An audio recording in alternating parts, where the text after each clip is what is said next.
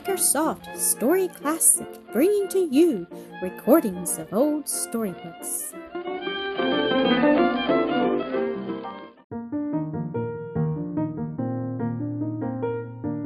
Chapter 15 of Joel, a Boy of Galilee. Recording by Esteban Simonides. I think there will be an unusual gathering of strangers at the Passover this year, said Rabbi Reuben to Lazarus as they came out together from the city one afternoon. The number may even reach three millions. A traveling man from Rome was in my shop today. He says that in the remotest parts of the earth, wherever the Hebrew tongue is found, one may hear the name of the Messiah. People pacing the decks of the ships, crossing the deserts, or trading in the shops talk only of him and his miracles. They have aroused the greatest interest even in Athens and the cities of the Nile. The very air seems full of expectancy. I cannot but think great things are about to come to pass. Surely the time is now ripe for Jesus to proclaim himself king. I cannot understand why he should hide himself away in the wilderness as if he feared for his safety. Lazarus smiled at the old man with a confident expression. Be sure, my friend, it is only because the hour has not yet come. What a sight it will be when he does stand before the tomb of our long dead power, to call back the nation to its old time life and grandeur. I can well believe that with him all things are possible. Would that this next Passover were the time, responded Reuben. How I would rejoice to see his enemies laid low in the dust. Already on the borders of Galilee, the expected king had started toward his coronation. Many of the old friends and neighbors from Capernaum had joined their band to go on to the paschal feast. They made slow progress, however, for at every turn in the road they were stopped by outstretched hands and cries for help. Nearly every step was taken to the sound of some rejoicing cry from someone who had been blessed. Joel could not crowd all the scenes into his memory, but some stood with clear-cut distinctness. There were the ten lepers who met them at the very outset, and there was blind Bartimaeus begging by the wayside. He could never forget the expression of that man's face when his eyes were opened, and for the first time he looked out on the glory of the morning sunshine. Joel quivered all over with a thrill of sympathy, remembering his own healing, and realizing more than the others what had been done for the blind beggar. Then there was Zacchaeus, climbing up to look down through the sycamore boughs, that he might see the Master passing into Jericho, and Zacchaeus scrambling down again in haste to provide entertainment for his honored guest. There was the young ruler going away sorrowful because of the sacrifice asked of him was more than he was willing to make. But there was one scene that his memory held in unfading colors. Roses and wild honeysuckle climbing over a bank by the roadside, orange trees dropping a heavy fragrance with the falling petals of their white blossoms. In the midst of the shade and the bloom, the mothers from the village near by, gathering with their children, all freshly washed and dressed, to find favor in the eyes of the passing prophet. Babies cooed in their mothers' arms. Bright little faces smiled out from behind protecting skirts to which timid fingers clung. As they waited for the coming procession, and little bare feet chased each other up and down the bank, the happy laughter of the older children filled all the sunny air. As the travelers came on, the women caught up the children and crowded forward. It was a sight that would have made almost anyone pause, those innocent eyed little ones waiting for the touch that would keep them always pure in heart, that blessing their mothers coveted for them. But some of the disciples, impatient at the many delays, seeing in the rosy faces and dimpled limbs nothing that seemed to claim help or attention, spoke to the women impatiently. Why trouble ye the Master? they said. Would ye stop the great work he has come to do for matters of such little importance? Repelled by the rebuke, they fell back. But there was a look of displeasure on his face, such as they had never even seen before, as Jesus turned toward them. Suffer the children to come unto me, he said sternly, and forbid them not, for of such is the kingdom of heaven. Then holding out his hands, he took them up in his arms and blessed every one, even the youngest baby, that blinked up at him unknowingly with its big dark eyes, received its separate blessing. So fearlessly they came to him, so lovingly they nestled in his arms, and with such perfect confidence they clung to him, that he turned again to his disciples. Verily I say unto you, whoever shall not receive the kingdom of God as a little child, he cannot enter therein.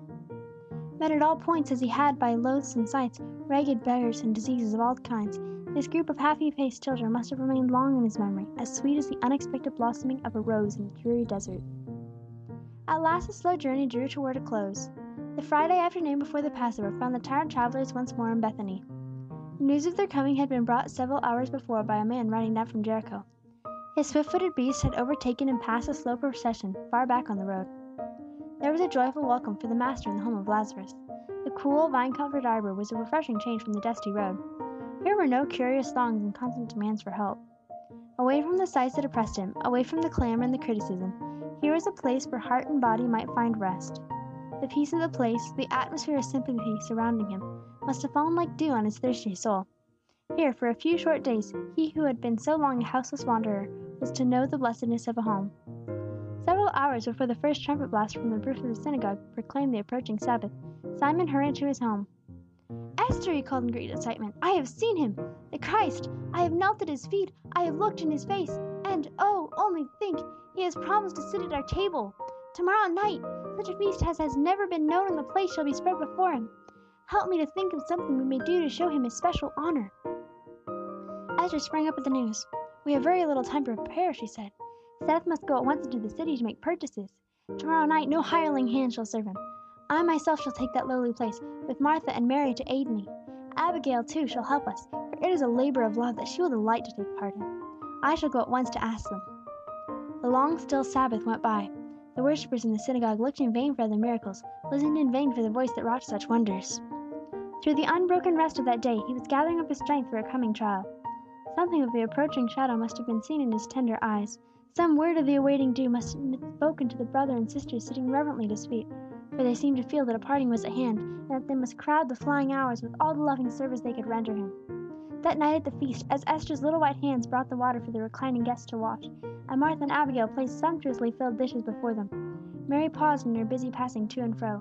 She longed to do some special thing to show her love for the honored guest. Never had his face worn such a look of royalty; never had he seemed so much the Christ. The soft light of many candles falling on his worn face seemed to reveal as never before the divine soul soon to leave the worn body where it now tarried. An old Jewish custom suddenly occurred to her.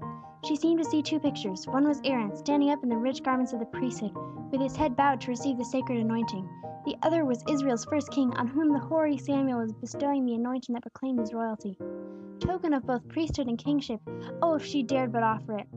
No one noticed when she stepped out after a while, and hurried swiftly home. Hidden away in her chest in her room was a little alabaster flask, carefully sealed; it held a rare, sweet perfume, worth almost its weight in gold. She took it out with trembling fingers, and hid it in the folds of her long, flowing white dress. Her breath came quick and her heart beat fast as she slipped in behind the guests again. The color glowed and paled in her cheeks as she stood there in the shadow of the curtains, hesitating, half afraid to venture. At last, when the banquet was over, she stepped noiselessly forward. There was a hush of surprise at this unusual interruption, although every one there was familiar with the custom, and recognized its deep meaning and symbolism. First on his head, then on his feet, she poured the costly perfume. Bending low in the deepest humility, she swept her long soft hair across them to wipe away the crystal drops. The whole house was filled with the sweet delicate odor.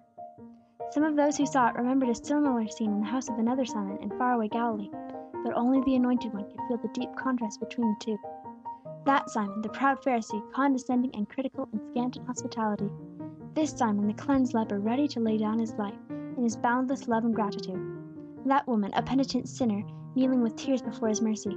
This woman so pure in heart that she could see God though hidden in the human body of the Nazarene. That anointing to his priesthood at the beginning of his ministry; this anointing to his kingdom now almost at hand. No one spoke as the fragrance rose and spread itself like the incense of a benediction. It seemed a fitting close to this hour of communion with the Master. Across this eloquent silence that the softest sound would have upon, a cold, unfeeling voice broke harshly. It was Judas Iscariot who spoke. "Why was all this ointment wasted?" he asked. "It would have been better to have sold it and given it to the poor." Simon frowned indignantly at this low browed guest who was so lacking in courtesy, and Mary looked up distressed. "Let her alone," said the Master gently. "Ye have the poor with you always, and whensoever ye will ye may do them good; but me ye have not always. She hath done what she could; she is come beforehand to anoint my body to the burying." A dark look gleamed in the eyes of Judas; there was that reference again to his burial. There seemed to be no use of making any further pretence to follow him any longer. His kingdom was a delusion, a vague, shadowy spiritual thing that the others might believe in if they chose. But there was no longer any hope of gaining by his service; he would turn to the other side. That night there was another secret council of some of the Sanhedrin. Judas Iscariot was in their midst. When the lights went out, and the temple police were making their final rounds, a dark figure went skulking out into the night and wound its way through the streets; a dark figure that still goes skulking through the night of history the man who covenanted for thirty pieces of silver to betray his Lord. End of chapter 15.